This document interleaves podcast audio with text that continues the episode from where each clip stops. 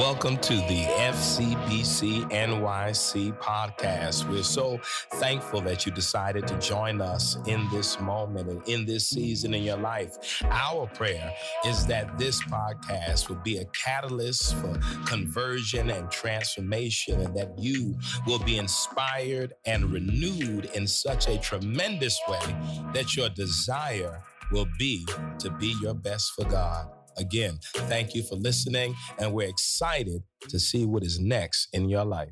We are an ever evolving community of visionaries, dreamers, and doers who have been called by God.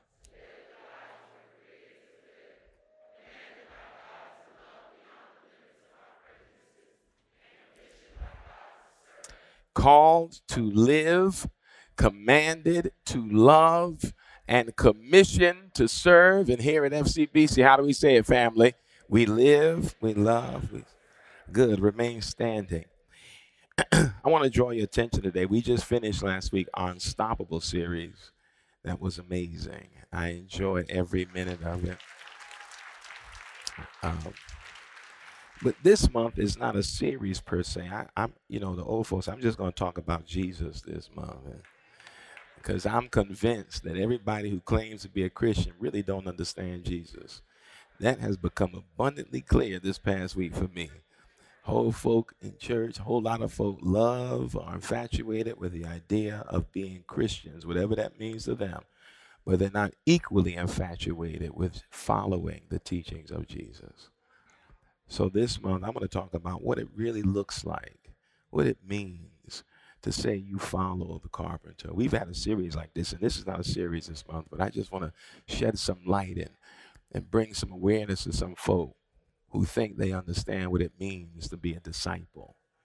And so I want to look today at the Gospel of Mark, the second chapter. It's a rather lengthy passage. It's actually two stories that I want to read today. And I'm reading from the Message Bible, Mark chapter 2, 23, verse 23. I'm going to read through Mark 3, verse 6. It's not, not too long, but I want you to stand with me this morning. And again, I'm reading from the Message Bible. Uh, here's how it reads One Sabbath day, he was walking through a field of ripe grain. As his disciples made a path, they pulled off heads of grain the Pharisees told on them to Jesus, Look, your disciples are breaking Sabbath rules. Jesus said, Really? Haven't you ever read what David did when he was hungry, along with those who were with him? How they entered the sanctuary and ate fresh bread off the altar with the chief priest, Abiathar, right there watching, holy bread that no one but priests were allowed to eat, and handed it out to his companions?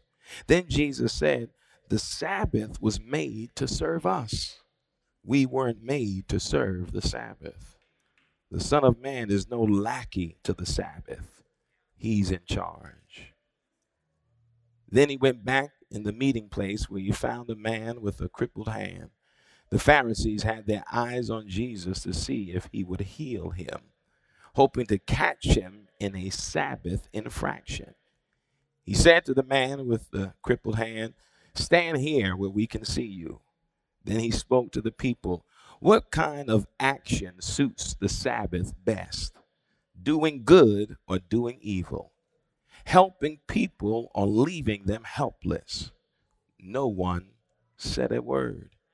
He looked them in the eye, one after another, angry now, furious at their hard nosed religion. He said to the man, Hold out your hand. He held it out. It was as good as new. The Pharisees got out as fast as they could, sputtering about how they would join forces with Herod's followers and ruin him. Come on, let's pray.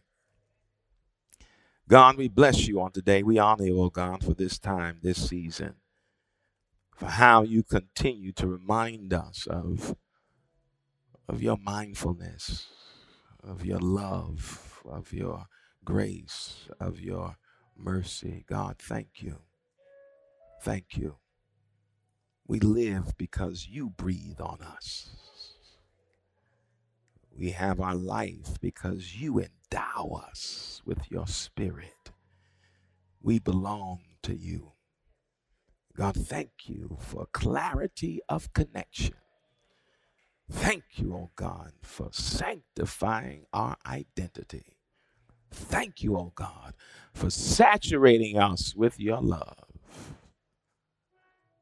From the time we became cognizant of you in our lives, we've never been the same. Thank you. We love you, Lord. And it's in your name we pray. Amen. Amen. Do me a favor. Take your seat. I'm going to read that again. As the folks say, rest. Take rest. I want to read all of that again. Mark 2 23 through 3 6. On Sabbath, one Sabbath day, he was walking through a field of ripe grain. As his disciples made a path, they pulled off he- heads of grain. The Pharisees told on them to Jesus, Look, your disciples are breaking Sabbath rules. Jesus said, Really? Haven't you ever read what David did when he was hungry, along with those who were with him, how he entered the sanctuary and ate fresh bread off the altar with the chief priest Abiathar right there watching? Holy bread that no one but priests were allowed to eat, and handed it out to the companions. Then Jesus said, The Sabbath was made to serve us. We weren't made to serve the Sabbath. The Son of Man is no lackey to the Sabbath, he's in charge. Then he went back in the meeting place where he found a man with a crippled hand. The Pharisees had their eyes on Jesus to see if he would heal him, hoping to catch him in a Sabbath infraction. He said to the man with the crippled hand, Stand here where we can see you.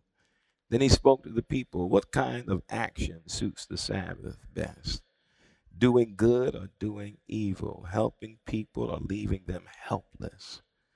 No one said a word. He looked them in the eye, one after another, angry now, furious at their hard nosed religion. He said to the man, Hold out your hand. He held it out. It was as good as new. The Pharisees got out as fast as they could, sputtering about how they would join forces with Herod's followers and ruin him. Do me a favor, turn to your neighbor and tell him, Neighbor, I follow a rule breaker. Come on, turn to the other neighbor. Tell him, neighbor, I follow a rule breaker. Now put your hands together and give the Lord a hand clap of praise on today. Mark 2 is, well, if I'm going to be honest, the Gospel of Mark is my favorite gospel. I've said it other times, not just because it's the shortest gospel,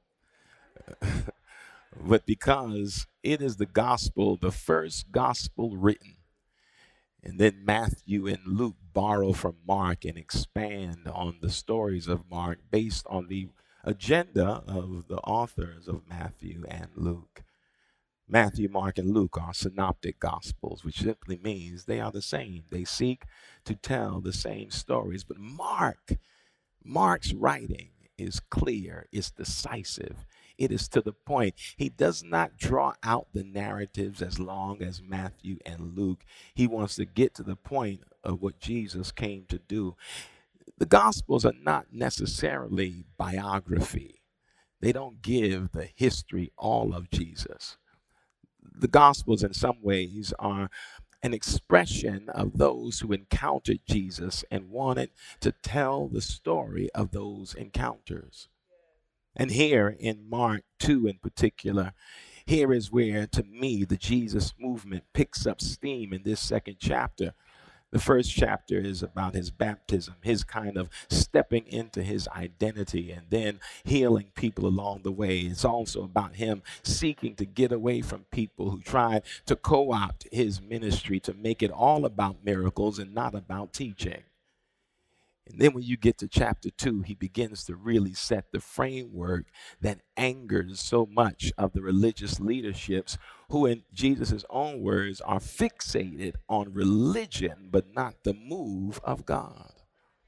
Here in this chapter, from the very beginning, you see it. Jesus calls Levi Alphaeus, or who would better be known as Matthew. He calls him, and then he goes and hangs out with the tax collector Alphaeus, Levi, and all of his friends. He sits there with all the people in that room who the religious leaders have labeled as sinners. He's there among the people who the religious leaders, the religious establishment has deemed unworthy, untouchable. Persons who are viewed as unpure and defiling. They would never themselves be caught dead with some of the people that Jesus was having dinner with right at that moment. They came to critique Jesus. They spoke to his disciples. What, what kind of rabbi, what kind of teacher is your teacher? There are strict rules against hanging out with folk like this, the riffraff, the sinners, and and yet he consistently hangs out with the folk that we think and deem as ungodly. And yet Jesus is there feeling quite at home and comfortable with people that the religious folk don't want to be around. They question him then. And they and Jesus makes it clear to them. He said, Well, in the word, you all consider yourselves righteous. I didn't come for you. I didn't come for those who believe themselves to be righteous. I came for those who are hurt and broken and wounded and damaged. Sometimes people who've been hurt and broken and wounded and damaged by the very people who claim to love God. And so this is what he's come to do in that chapter. It opens up. And then and then he makes it clear those who question him about fasting. Your disciples don't fast. Like John's disciples, at least John's disciples fast. But but y'all don't fast. Now already here's another strike. He hangs with sinners. Now he doesn't fast, which was according to the rules again. He said, Listen, when, when, the bride and bridegroom are together having a party, he said, If the bridegroom is there, if the groom is there, you don't stop the party, you keep the party going. Oh, if you don't believe me, read it yourself. He said, in other words, I'm here. Why should we stop celebrating, stop moving in this movement when God, well, when the word of God has become flesh in your presence? They can't stand him still. He then breaks it down with another analogy. He said, No one puts um, new patches on old cloth to cover a hole or damage. He said, because then the new patch will begin to spread and break up in that very moment. Then he said, no one puts new wine in old wine skins. He said, You put the new wine in new wineskins. Just to help you understand, the wineskins he's referring to is here, the mind. The new wine he's referring to is this teaching connected to the kingdom that he's bringing to the people. And he understands there's some folks who won't receive it because they represent old wineskins. And so you can't put new wine in old wineskins, or else he said the wine will burst the old wineskins. And then you get to this scene in chapter 2, where it says here in verse 23 Jesus comes again, right? In this scene, it says Jesus is with his disciples there going through the field. Now, here's what you need to understand it's Sabbath. Sabbath law is to be honored by all Jews at the time.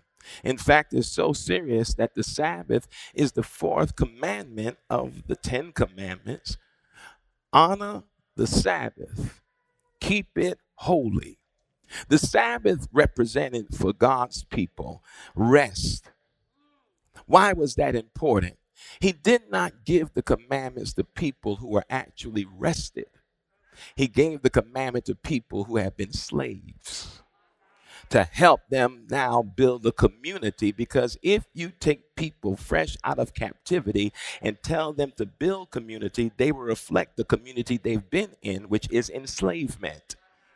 And so when they come out of captivity, God lays out some laws for them to build community. And, and one of the things that God instituted for people fresh out of slavery is the idea, the radical, revolutionary idea of rest rest.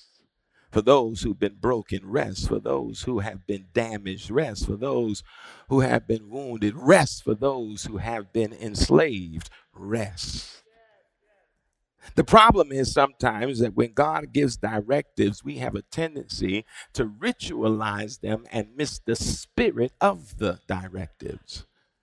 So that now, when Jesus and his disciples are going through the field, and the disciples now are doing what you're supposed not supposed to do, which is really work on the Sabbath, separating the, the chaff from in the wheat, and they were working technically to get food. And, and so the Pharisees, the as it says here in the message Bible, the hard-nosed religionists come up to Jesus. What's the deal with your disciples? You all have no regard for the law. You all don't honor the rules we honor. They're in the field picking grain. That is a no no according to how we understand it. And Jesus makes it clear. He does it so by reminding them. This is beautiful because he's talking to the religious leaders who supposedly know the word or at least the rules, rather, let me be clear. And he says, Don't you know the story of David when David was on the run from Saul and he entered the high priest's house?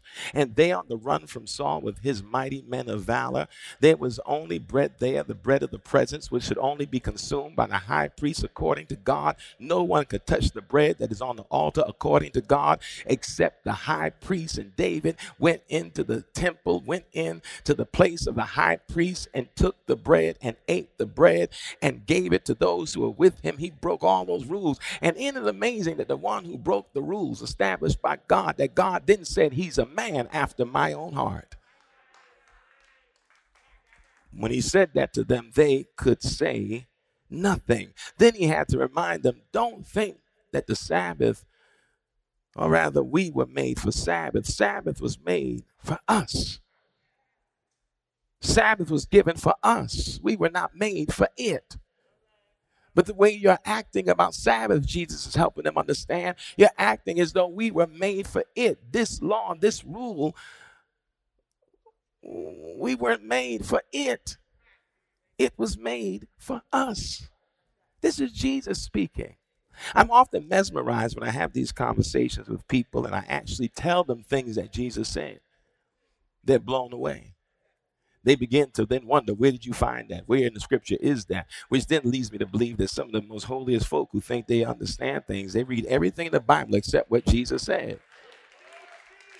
I, I'm sorry to offend those. I mean, clearly I don't mind offending some people, but but but I'm amazed at how people who claim to be so high minded and holy, so religious, sanctified, and consecrated, who think they the most cleanest Christian in the world, cannot fully understand the teachings of the one whose name they pray in. They don't follow the teachings of the carpenter. They don't follow the way of the carpenter. Here he is, breaking the rules established by God. I'm not making this up.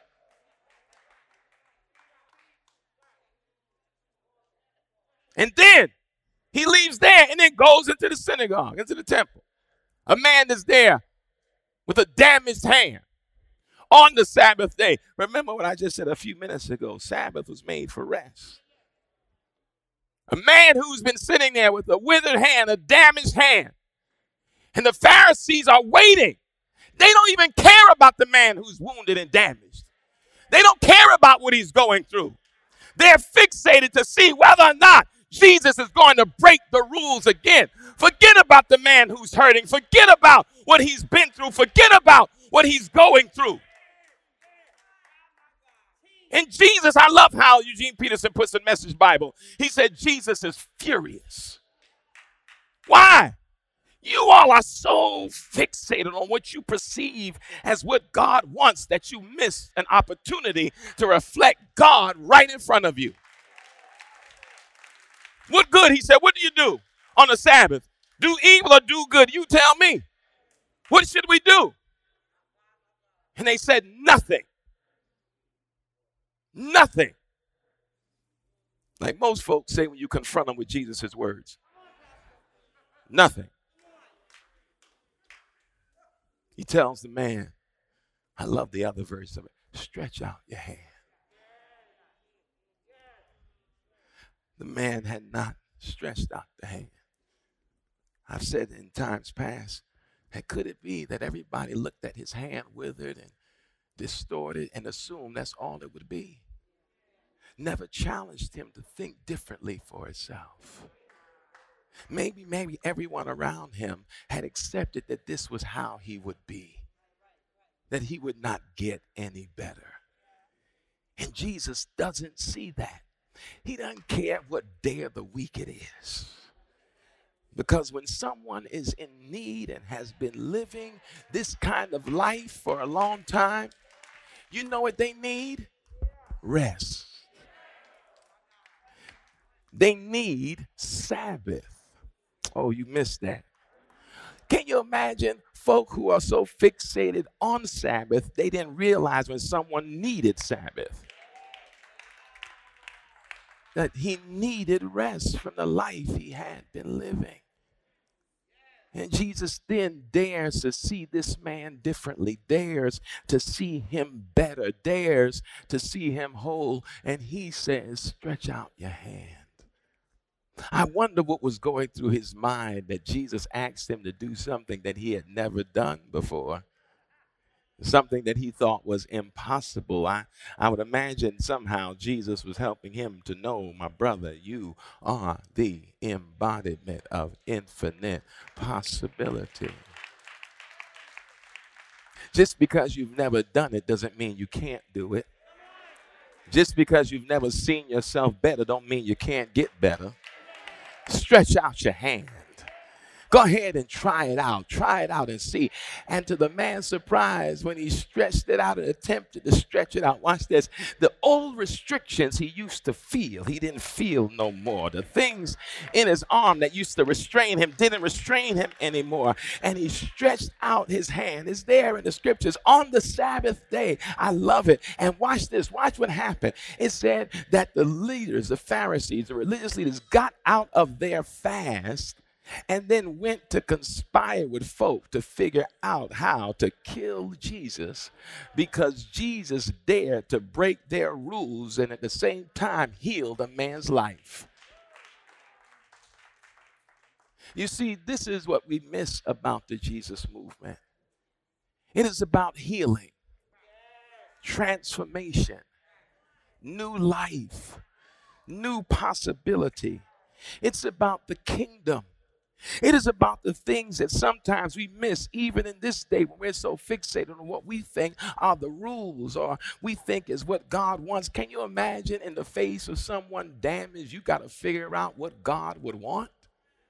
In the face of someone who's been hurting for a long time, damaged by people even in the religious space, what do you think they need? They need rest.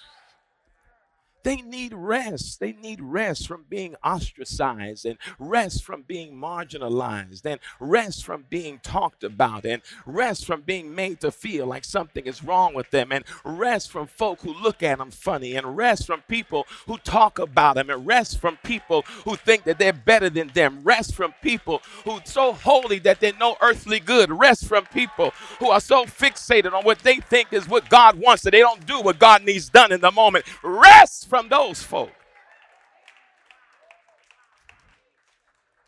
And we have to ask ourselves a question. I'm going to be done. You're in God's house right now. You're in the sanctuary of God. You read the stories in the New Testament. You see how, in every hand, the religious establishment, the leaders, were often questioning Jesus, challenging Jesus, telling Jesus what he was doing wrong. And according to the rules, he was breaking the rules. And they always wanted to remind him of how bad he was and how far away from God he was and how disconnected from God he was. That he didn't really know God because he didn't do the things they did and say the things they said and acted the way they acted. That he actually saw human need and human hurt and human pain and sought to heal and restore it. And you got to ask yourself a question. As you read the Gospels and as you read the stories about Jesus, ask yourself, who am I in this story? Do I stand on the side of the carpenter or am I simply a Christian slash modern day Pharisee? You got to ask yourself. Because when you follow the carpenter, folk ain't gonna like it. When you dare to stand on what Jesus taught, folk won't like it. But when you're clear about who you belong to and who God has made you to be, you honor the teachings of the carpenter. Y'all worried about Sabbath, but not worried about rest. That is the way of the carpenter. Beloved, there will always be people in your midst whose lives reflect a deep and abiding woundedness, a deep and abiding brokenness. People who come into your presence and you can feel their pain. You can feel their hurt. You can feel the gloom that hovers over them. And when they come into their pre- your presence, how will they leave?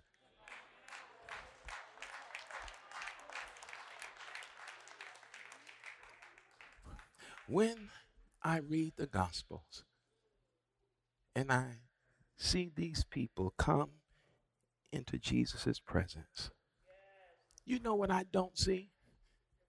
And check it out for yourself. Don't just listen to me. I don't see the wounded in Jesus' presence being hit with scriptures. I don't see Jesus quoting Torah in the face of a withered man with a withered hand, or woman bent over double, or the widow of Nain's son, or the Samaritan woman. I don't see Jesus doing that. He speaks words of healing. And what? Love. And restoration. How can you fight Jesus on that? The idea that Jesus wants to see people better. We miss that in this day. We miss the idea that we are called to bring healing to the broken places. That we are called to bring love to the hate filled places. This is what we're called to do in Jesus' name. That's why I love, and I keep repeating it, they're my favorite scriptures Luke 4, Matthew 25. The Spirit of the Lord is upon me, for it has anointed me to preach good news to the poor. Good news to the poor. To proclaim freedom for those who are oppressed. To bring sight to the blind. To set the captives free.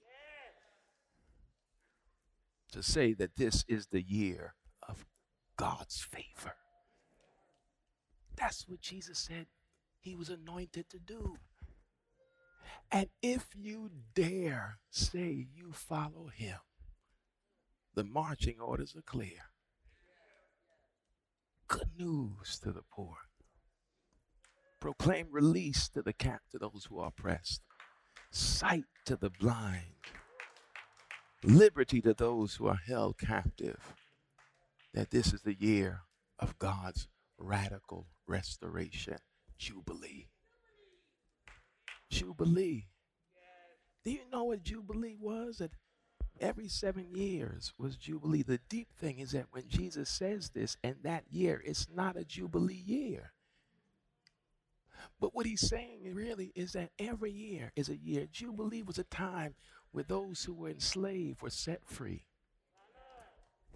those who were in debt, the debt was wiped out every seven years. That's the gospel of Jesus. And then in case you wonder, well, I want to go to heaven. I want to I want to make sure that one day I sit on the right hand of God, that I want to go to glory and be with God. Jesus said, "Okay, you want to do that? Make sure that with somebody around you hungry, you feed them."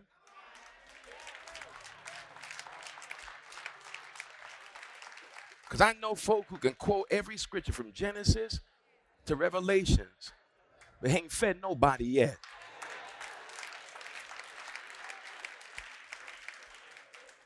Somebody thirsty, give them something to drink. Somebody needs a coat in the wintertime, give them a coat. Somebody sick, let them know that they're not alone, go visit them. Even those who are in jail, go check on them. And then when you go someplace and there's a stranger around you that nobody knows, make them feel welcomed. If you do this, Jesus says, you know what? You're then called righteous. We cannot let Jesus' mission be hijacked by folk who's scared to be disciples. This is who we're called to be, beloved. Come on, stand on your feet today. I want us to pray. I want us to pray today.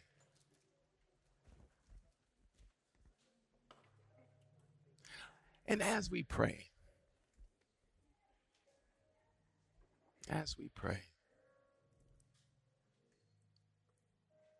I want you to imagine that you're that man the temple that day, in the synagogue, in the meeting place. Imagine you're that man, just for a moment. People have been looking at you funny because the belief was if you had an affliction, you must be a sinner. Here you are just wanting fellowship, but no one wants to be near you. You can hear people whispering about you, talking about you, because they perceive you as different. They don't embrace you. In fact, they push you away because they don't want to catch what you have.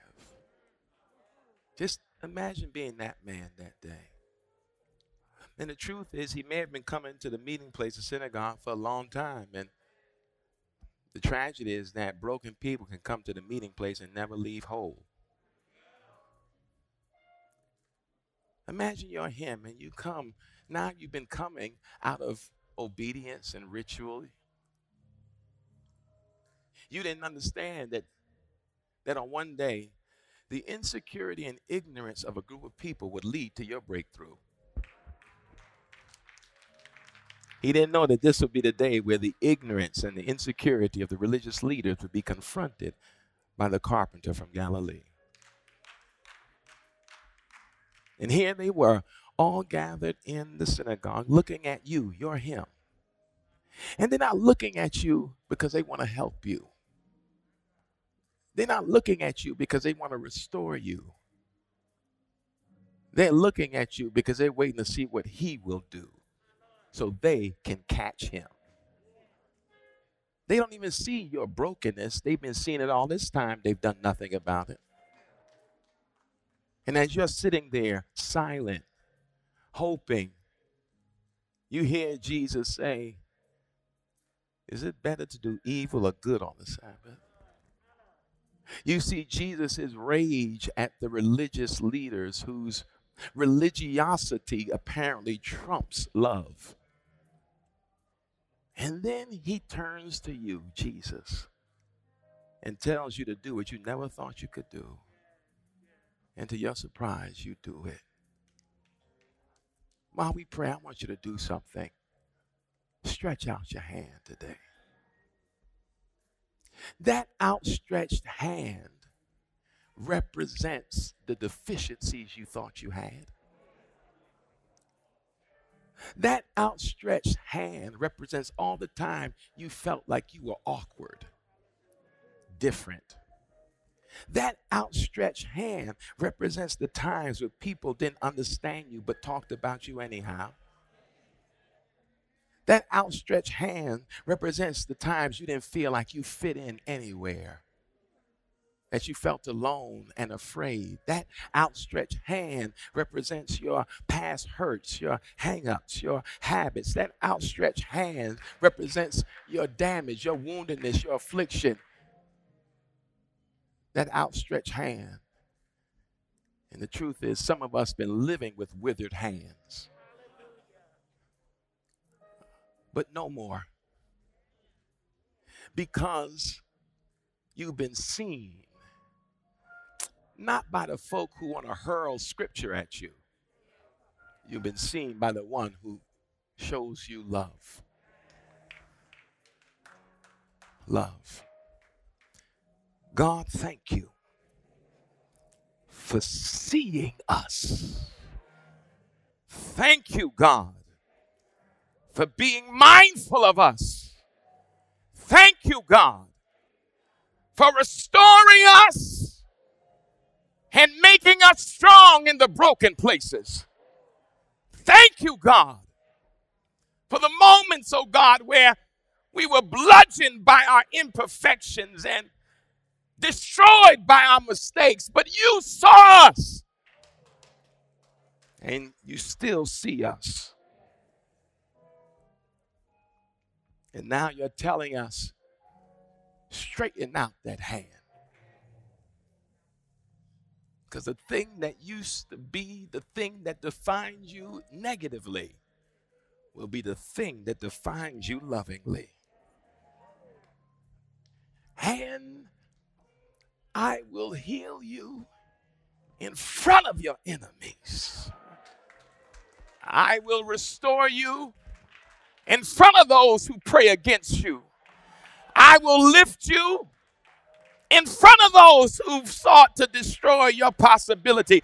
I'll prepare a table for you in the presence of your enemies. Stretch out your hand. And don't be ashamed of who you are. Stretch out your hand and embrace the love of God. God, we thank you. We honor you. And we're so grateful that you're still in the healing business. We're so grateful that you're still in the loving business. We're so grateful that you're still in the forgiving business. For when I feel forsaken, the Lord will take me up. God walks with us and talks with us and tells us we belong to God. Thank you for listening to the FCBC NYC podcast. We hope that what you heard was informative and inspiring, and in some way created a space for you to have a creative encounter with God. You can follow us on social media and on the internet at fcbcnyc.org. Please follow and also contribute if you've been blessed by what you heard, support us financially that we may continue to offer these podcasts. Thank you again, and we look forward.